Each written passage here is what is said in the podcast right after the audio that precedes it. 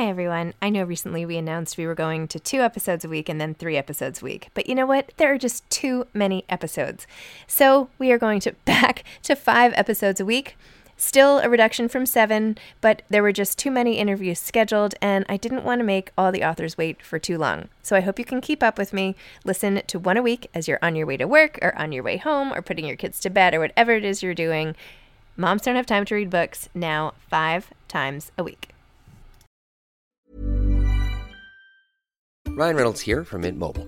With the price of just about everything going up during inflation, we thought we'd bring our prices down.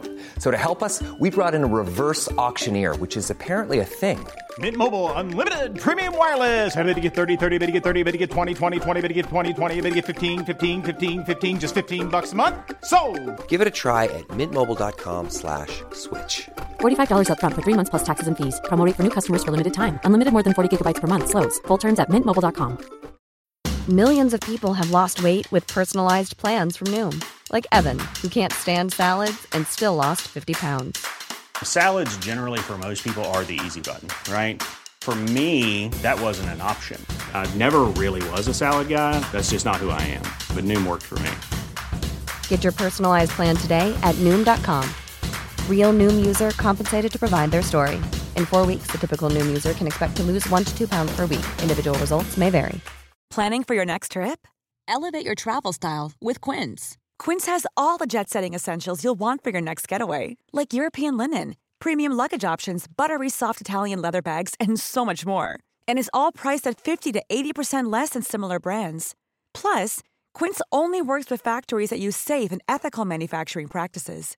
Pack your bags with high-quality essentials you'll be wearing for vacations to come with Quince. Go to quince.com slash pack for free shipping and 365-day returns.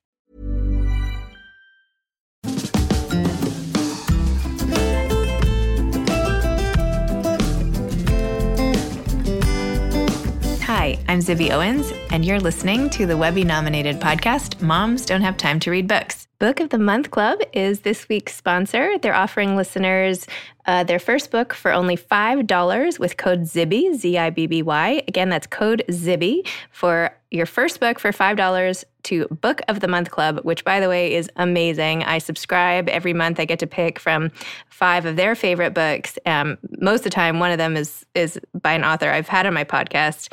And then it just arrives. I've given it as a gift. I adore it, and you will too. So think of it for gifts, and um, for sure, go on bookofthemonth.com and subscribe yourself. I'm here today with Kathleen Schine, who's the author of the internationally best-selling novels The Three Weissmanns of Westport, The Love Letter, and The New Yorkers, as well as award-winning They May Not Mean To, But They Do, and other novels.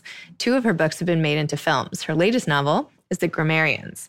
She's the winner of the Ferro Grumley Award and is a frequent contributor to the New York Review of Books. A graduate of Barnard and a former New Yorker, she currently lives in Venice, California with her partner. So, welcome, Kathy. Thanks for coming on Moms Don't Have Time to Read Books. Thank you. I'm happy to be here. Also, I love the I love the name. Moms don't have time to read books. Moms don't have time to do anything. So It's true. but you can make the time if that's you really that try. is- that's what you have to do. and hopefully, moms have time to listen to podcasts about books. So, at least there's that. Absolutely. at least then they can save some time trying to figure out what right. They read. can multitask. Yes, exactly. So you are the author of several books, including this new one, The Grammarians, which was so good. And I mean, I feel like I, the dictionary in this book and like all of these things are so real to me still, having put it down couple, like two weeks ago. Tell me what inspired you to write The Grammarians, which has been called an enchanting comic love letter to sibling rivalry and the English language. Well, what usually happens, inspiration is a very strange thing. I, I don't even think it's the the right word. I, I, I always feel like I'm sort of wandering around, banging my head against things, and and one of them turns out to be a door that that opens. And after every book, I've written eleven books. After every book, I think, okay, I've had eleven ideas. I'm not going to have a twelfth, and one of these days it's going to be true that I'm not going to have an idea for the next book. But so far, they, you know, I bang my head around enough and, a, and an idea comes. Th- this, I, I really wanted to write about two people having a feud about language. And I wasn't sure what shape that was going to take. At first, it was going to be about translation, but the only language I know is English, so that didn't seem very practical. And then someone reminded me of Ann Landers and Dear Abby, who were identical twins and had a long, long feud. They each had kind of warring advice columns. And so I first thought, no, I don't want to write about twins. It's too difficult. I don't understand them. I don't, I'm not a twin. I don't even know any twins very well. But then once that idea got in my head, it, it just, it just kept, the, the twins kept, kept at me. And I thought, no, no, I, yeah, I, this is it. This is what I have to write about. And then I was given as a gift to kind of cheer me up because I was having a lot of trouble writing and I was in a post election funk. Someone gave me a book called English as They English as She Is Spoke, which is a hilarious book that was a kind of viral, and it was a sensation in the 19th century. It was supposedly, it was a phrase book for Portuguese travelers in England, but every phrase was insane. I mean, it was so badly it was it didn't make any sense and it became a kind of comic sensation and Mark Twain wrote an introduction to it and it was so funny and it just made me realize I could write about one of my passions which is language and linguistics and words. Did you have a dictionary like the one you write about in this book? I didn't. I was not a dictionary fiend. I did have, we did have the Book of Knowledge, which was um, about, I don't know, 30 volumes. It was kind of a, an encyclopedia that I, that I loved and used to sit and, and read. But my favorite word book, even more than the dictionary, which I do love now, is, is the thesaurus. I keep it by my bed. I use it all the time, especially as I've aged and the words are farther and farther afield, and I'm desperately searching for the right word. But I just love reading it. It just, dictionaries and a thesaurus kind of open up all the possibilities, not just of plot or narrative, but of every single word. And a word can then kind of lead you to the next word, which then leads you to, oh, this is what the story is about. So when I, at, at the beginning of each chapter of this book, there's a dictionary definition of a word from Dr. Johnson's dictionary, which was the first really important comprehensive dictionary in English.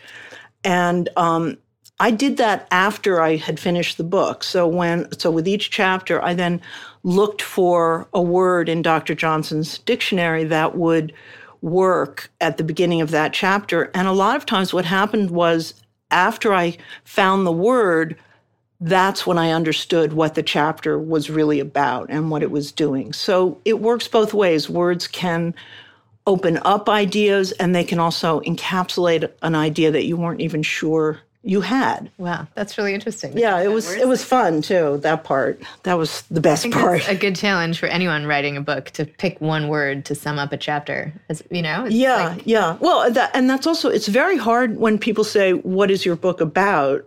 I always kind of stumble and bumble and and I'm not sure what to say because of course well for a writer for the author in particular I think it's hardest to know what the book is about for me anyway because I don't start out with you know a theme. Mm-hmm. I start out with some characters and and some kind of conflict that I want to, or some kind of dynamic that I want to explore. So then when someone says, "Well, what is the book about?" You know, I say, "Uh, well, uh, it's about twins and words and family and relationships. I mean, it, it becomes I mean, it's rather, about life. It's, it's about life. It's yeah. about life. It's a coming of age. It's, yes, it is. It's, it's, a funny coming of age novel in a way, and it's about, in some ways, you could say it's about a kind of authoritarianism versus kind of anarchy on the two most extreme ends of of language, and so there were a lot of things going on in my mind or in my subconscious as I was writing it. But so interesting. Yeah. Mostly it's about words and twins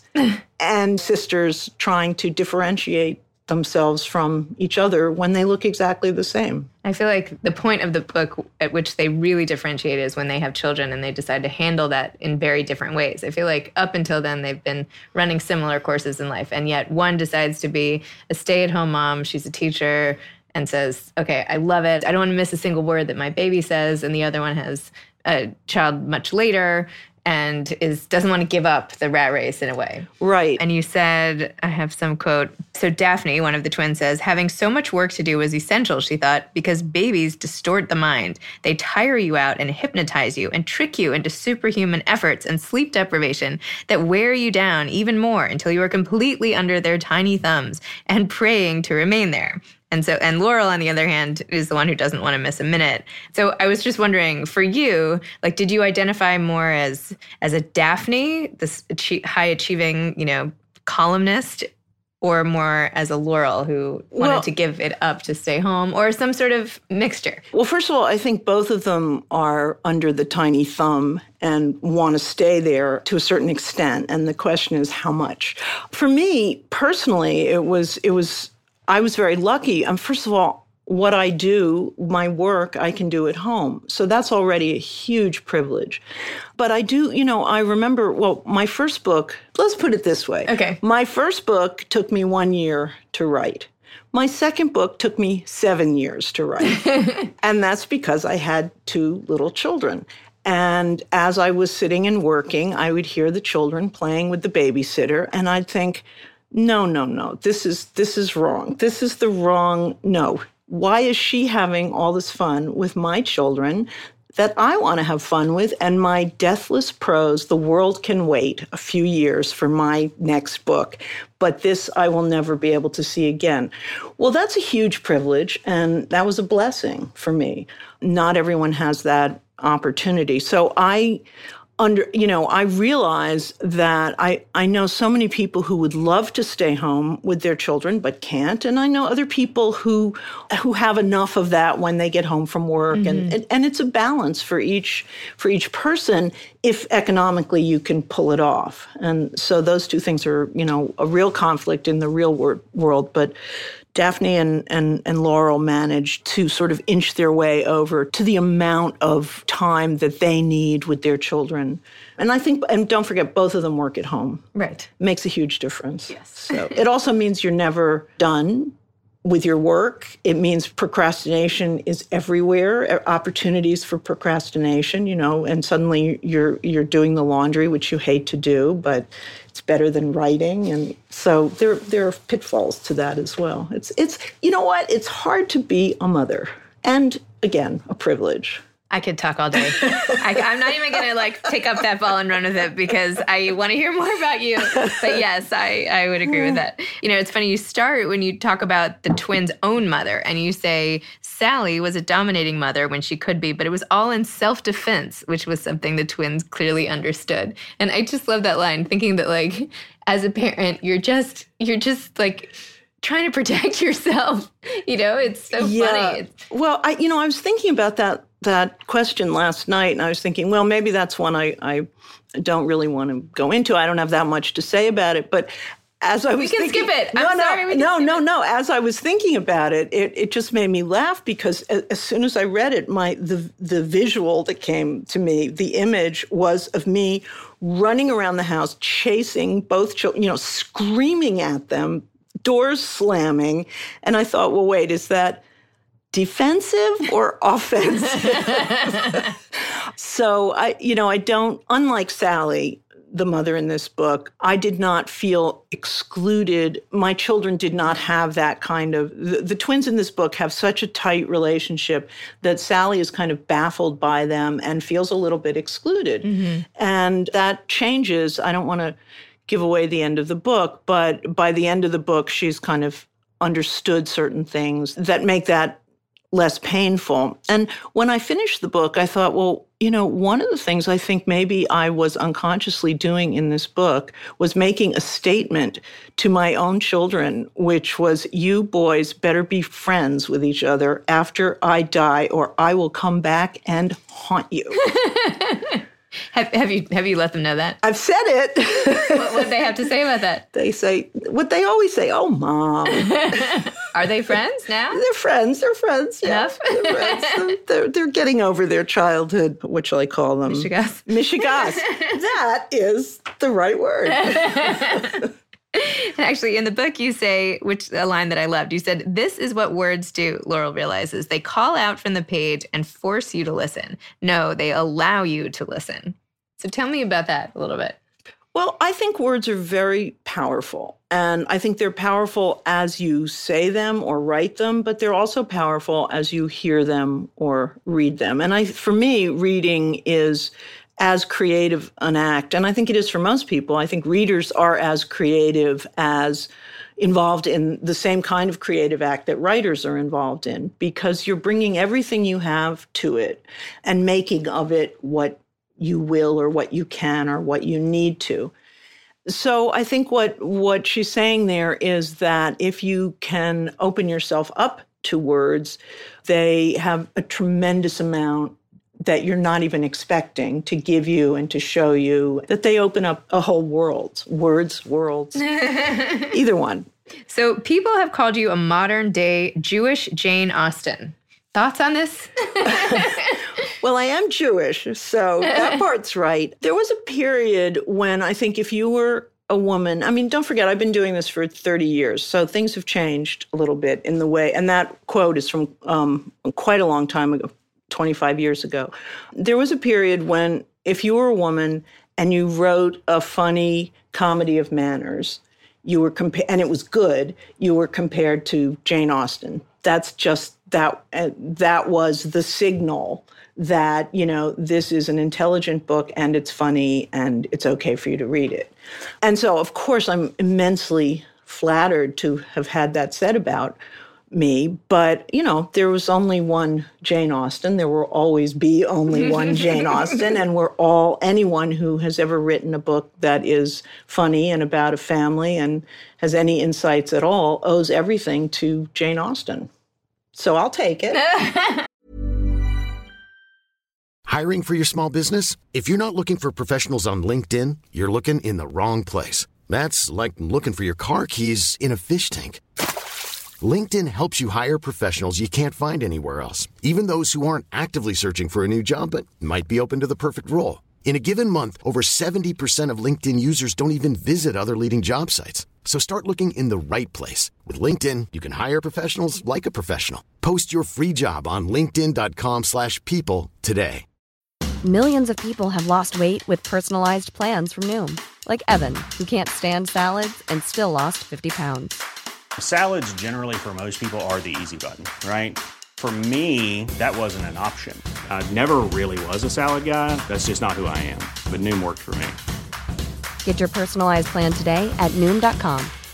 Real Noom user compensated to provide their story. In four weeks, the typical Noom user can expect to lose one to two pounds per week. Individual results may vary. This episode is sponsored by BetterHelp. Sometimes we all have stuff we need to get off our chests. Even if we don't think it's interfering with our daily life, there are some things you just haven't processed, be it grief or trauma, eating disorders, anything. It might be time to work on those things, and I have a solution for you therapy. Online therapy by BetterHelp. It's designed to be convenient, flexible, and suited to your schedule. I took the brief questionnaire online where there were, I don't know, 20 questions. It didn't take long at all, maybe three minutes. And then I got matched with a therapist who could help me work on whatever. I picked trauma because even though it happened in 2001, I am somehow still not over the loss of my friend on 9 11. And it is what it is. BetterHelp is going to help. And I am so excited, especially because with my special code, instead of $80 a month, it is 10% off, $72 a month, which is so much less than traditional therapy. And you'll get a perfect therapist for you. There are 35,000 therapists to choose from, so you'll find the right one. Get it off your chest with BetterHelp. Visit betterhelp.com slash moms don't have time today to get 10% off your first month. That's betterhelp, H-E-L-P dot com slash moms don't have time. So, can I just like delve into your personal life here for a little bit? Sure. So, when you were younger, you were in a horrible car accident Yes, I was. and you almost died at age 16. I broke my neck when I was 16. How what happened? We went to the movies, some friends and I, and I'd already seen the movie. That's the part that still gets me. Oh, I, I didn't really want to What see the movie? movie. It was No, I put you on the It was. Goodbye Columbus. Oh, and I'd seen it and it was good and that was great. But I went just to be, you know, just to hang out with my friends. And then on the way back, uh, my boyfriend was driving and he was driving very fast. We weren't drunk, we weren't high, we were just having a good time and laughing. And he was driving too fast and he hit a stone wall. And I went through the windshield and then back again. And and um, but my favorite part of this story, which by the way, I've never really written about this particular incident, and I think it's just too. I've written around it. There have been there's been a car accident. There have been things happening in different books, but it's not something I've ever used directly. I think it's just too, I guess, traumatic. I don't know, but or maybe not traumatic enough to use. I'm not sure. But my favorite part is I wanted to go to Woodstock. Okay, it was 1969. I had to go to Woodstock. I was in the hospital. I was in traction. I had things screwed into my head because, and the doctor said, "No, you cannot go to Woodstock." And I said, "Yes, I have to go to Woodstock. Put me in a cast, a body cast, and my friends will put me in the back of their van, and we'll go to Woodstock." And he said, You cannot go to Woodstock. You have a broken neck. And I said, No, I don't. I just broke C1 and C2. And he said, That is your neck. and that combination of ignorance and arrogance is, to me, kind of embodies what adolescence and being a teenager is all about. And I often think about that and I think, wow, you were you were an arrogant little thing, weren't you? but anyway, I, I didn't go to Woodstock, which I still I still regret. Although it did rain. it's muddy. you would have ruined your shoes. Yeah, you know? yeah. Oh, and I was so upset. I, I was in the emergency room, and you know, and I and I- and then I don't know. I my mother was there, and and I said, just just.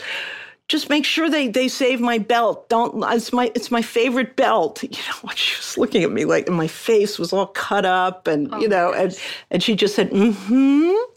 It didn't didn't say, "Dear, you're about to die from loss of blood. I'm not worried about your belt." She just said, "Yes, mm, yes." She's a good mother. Yeah, I would not have. She was in shock.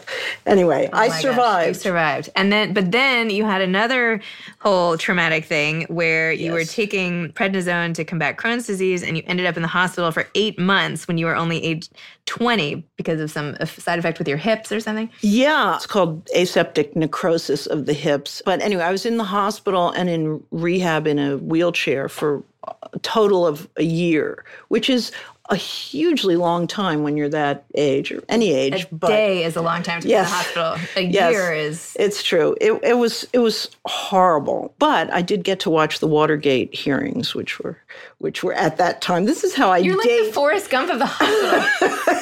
this is how I date things. It's, it's, it's oh oh I oh that operation. Yeah, that and that I have written about. That was my first book was was about that. It's a novel, but it's it's very autobiographical. And again, it's about a kind of arrogant, privileged young person who is hit with this horrible thing and somehow maintains her dignity by remaining an incredibly arrogant, privileged young person throughout the whole thing. I mean, I think that's a kind of strength, and it can also, you know, be a weakness. But in this case, uh, that's how she kind of hung on to life. so during those stretches of time, did you turn to reading? Did you were you able to read? Did you learn to see things through a new I mean you I mean clearly this must have affected how you saw the world. I mean I can't You- imagine despite how arrogant you may think you were. I'm sure like these experiences give you a Yeah. unique lens on what happens in life. You know, it's it's interesting that you, uh, the perspective was literally different because I was horizontal or I was low down in a wheelchair, and that taught me a lot about perspective. In life, not just for writing, because I, I had wanted to be a, a poet when I was in high school, but I, I kind of got scared off by by how you know fabulous everyone was when I went to Sarah Lawrence, and I thought, oh, I, am not letting these you know these fabulous people see my poems. Get me out of here. Aww. And then I went to Barnard and studied medieval history. But yeah, my perspective, I learned about different perspectives, and I learned that one person can be suddenly in a completely different space, which, and at a different level, literally, which also changes the way you're treated. When you're horizontal, it doesn't matter how old you are, you're just considered this sick person with no dignity and no agency. And when you're young, on top of that, it really was it was horrendous. So it did teach me about that. And it was interesting in that way. I mean, it was awful, but looking back, I learned a lot about different kinds of people. I was in a rehab, I was at the Rusk Institute with all these old people who had had strokes. And so that was very interesting, and people from all over the country. So I was exposed I was exposed to a lot of different lives and perspectives, and that was important to me. But at the same time, I learned that you can maintain your own identity, whatever it is, even while you're sort of navigating all these different people and other people's perspectives. So it was a, yeah, it was an interesting time.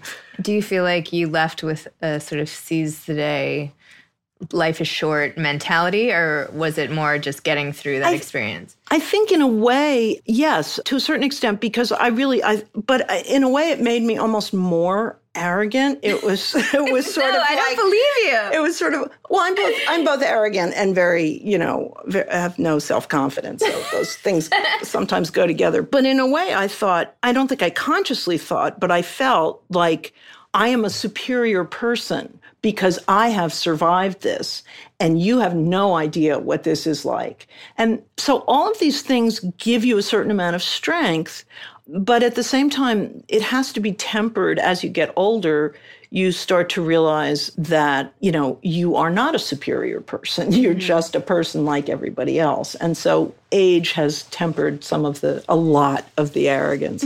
but I think the arrogance of youth is a really interesting topic. And I think young people are both arrogant and, you know, horribly, painfully without self confidence. And I think that combination is so poignant and interesting. So it made me think about things like that.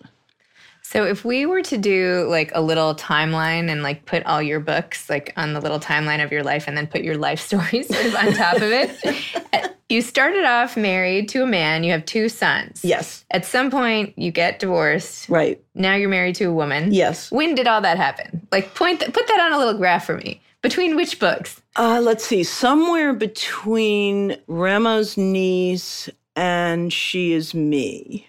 That all kind of took place. And did that just change your like tell me about that time well, it didn't life.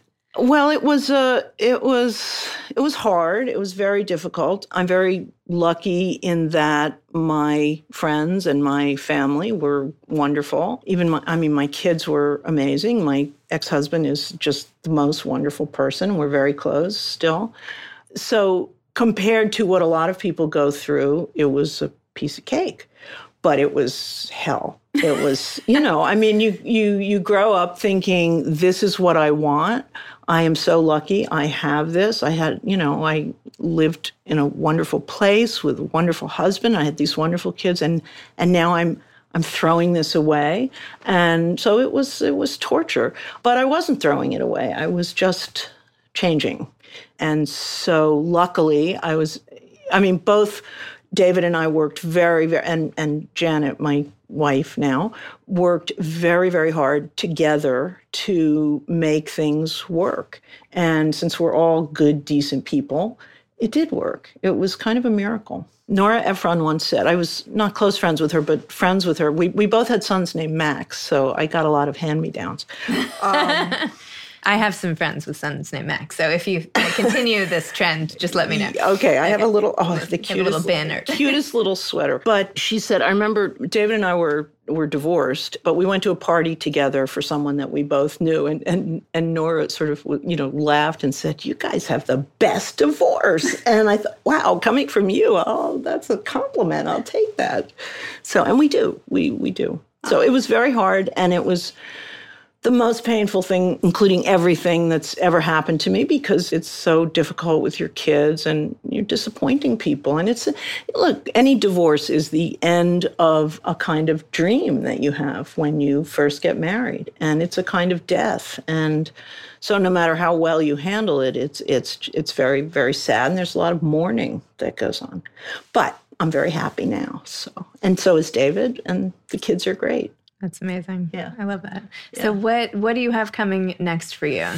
Um, I loved your little preview. We were talking in my kitchen earlier about some idea that Kathy had for a new book. But yeah, I'm I'm playing around with an idea. I I was from reading a book by a 1930s an emigre screenwriter in the 1930s who wrote a lot of the screenplays for Greta Garbo. Actually, from reading a memoir by her, and also talking to a poet and rather tipsy conversation about Auden and about the idea of being minor, of a minor writer.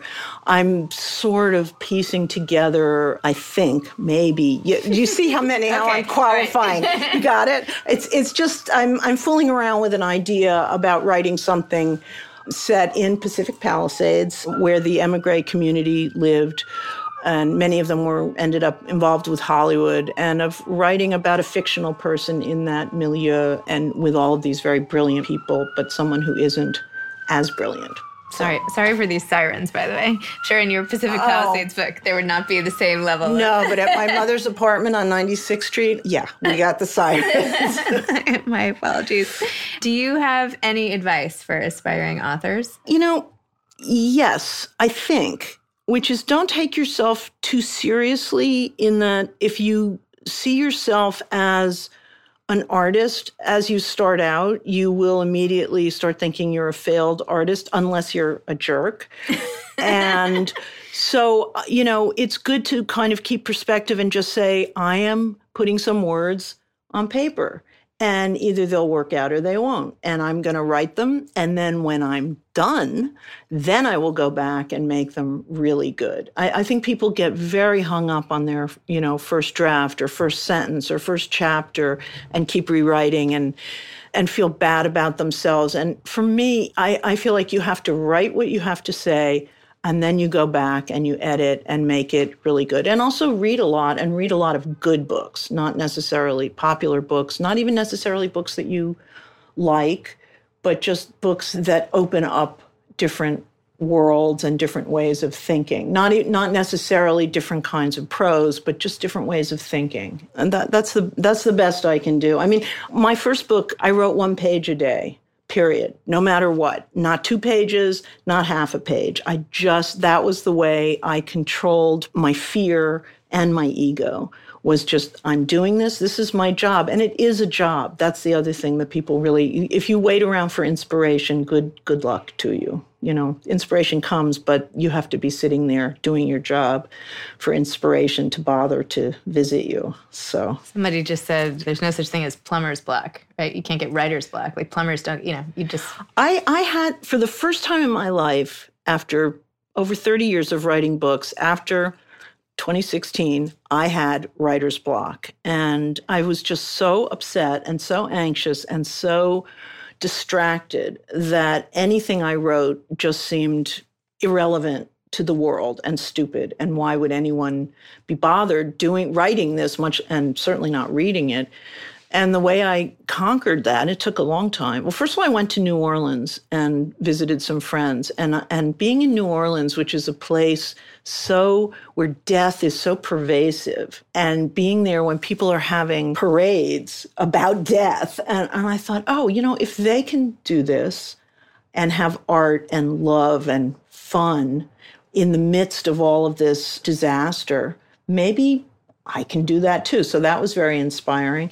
And then I sat myself down every day instead of sitting in the morning.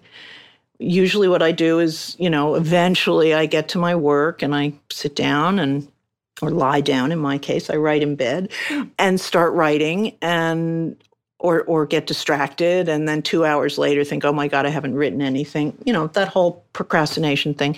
Instead of that, I just, at four o'clock in the afternoon, I sat down on the couch with a little pad that I picked up and a pencil that, that I hate, which you can hardly read because it's got it's got such a hard lead, and just wrote for about 40 minutes with a glass of bourbon on the side.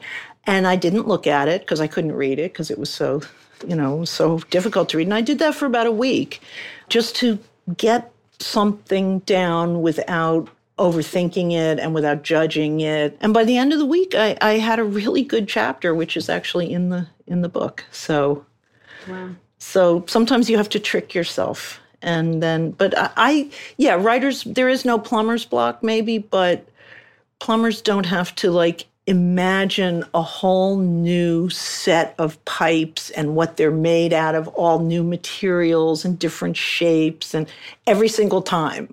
So I didn't come up with that. no, I know. And I've heard that before. And yeah. I've always thought that because I've never had this problem before. Yeah. But now I get it. Yeah. now I now I I've I've now I understand it. But I also now I know how to how to get around it. Write with invisible ink while you're drinking bourbon. Perfect. Yeah. Per- perfect formula. well, thank you so much for sharing you. everything with Moms Don't Have Time to Read Books. And thank you. Thank you so much for doing this. Of it's course. great. Yeah, it's my pleasure. This episode has been sponsored by Book of the Month Club. Bookofthemonth.com. Enter code ZIBBY to get your first book for $5. Thanks for listening to Moms Don't Have Time to Read Books. You can follow me on Instagram at Moms Don't Have Time to Read Books. Thanks so much to Steve and Ryan at Texture Sound for the sound editing. And thank you to Morning Moon Productions for providing this fantastic intro and outro music. Thanks for listening. You could always email me at zibby at zibbyowens.com.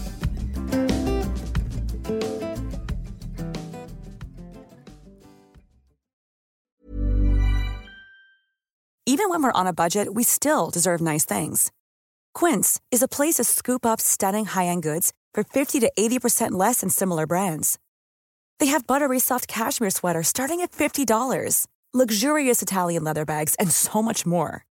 Plus, Quince only works with factories that use safe, ethical, and responsible manufacturing. Get the high-end goods you'll love without the high price tag with Quince. Go to quince.com/style for free shipping and 365-day returns. Imagine the softest sheets you've ever felt. Now imagine them getting even softer over time. That's what you'll feel with Boll and Branch's organic cotton sheets. In a recent customer survey, 96% replied that Boll and Branch sheets get softer with every wash. Start getting your best night's sleep in these sheets that get softer and softer for years to come. Try their sheets with a 30-night guarantee. Plus, get 15% off your first order at bollandbranch.com. Code BUTTERY. Exclusions apply. See site for details. Hi, I'm Daniel, founder of Pretty Litter. Cats and cat owners deserve better than any old fashioned litter. That's why I teamed up with scientists and veterinarians to create Pretty Litter. Its innovative crystal formula has superior odor control and weighs up to 80% less than clay litter. Pretty Litter even monitors health by changing colors to help detect early signs of potential illness. It's the world's smartest kitty litter. Go to prettylitter.com and use code ACAST for 20% off your first order and a free cat toy. Terms and conditions apply. See site for details.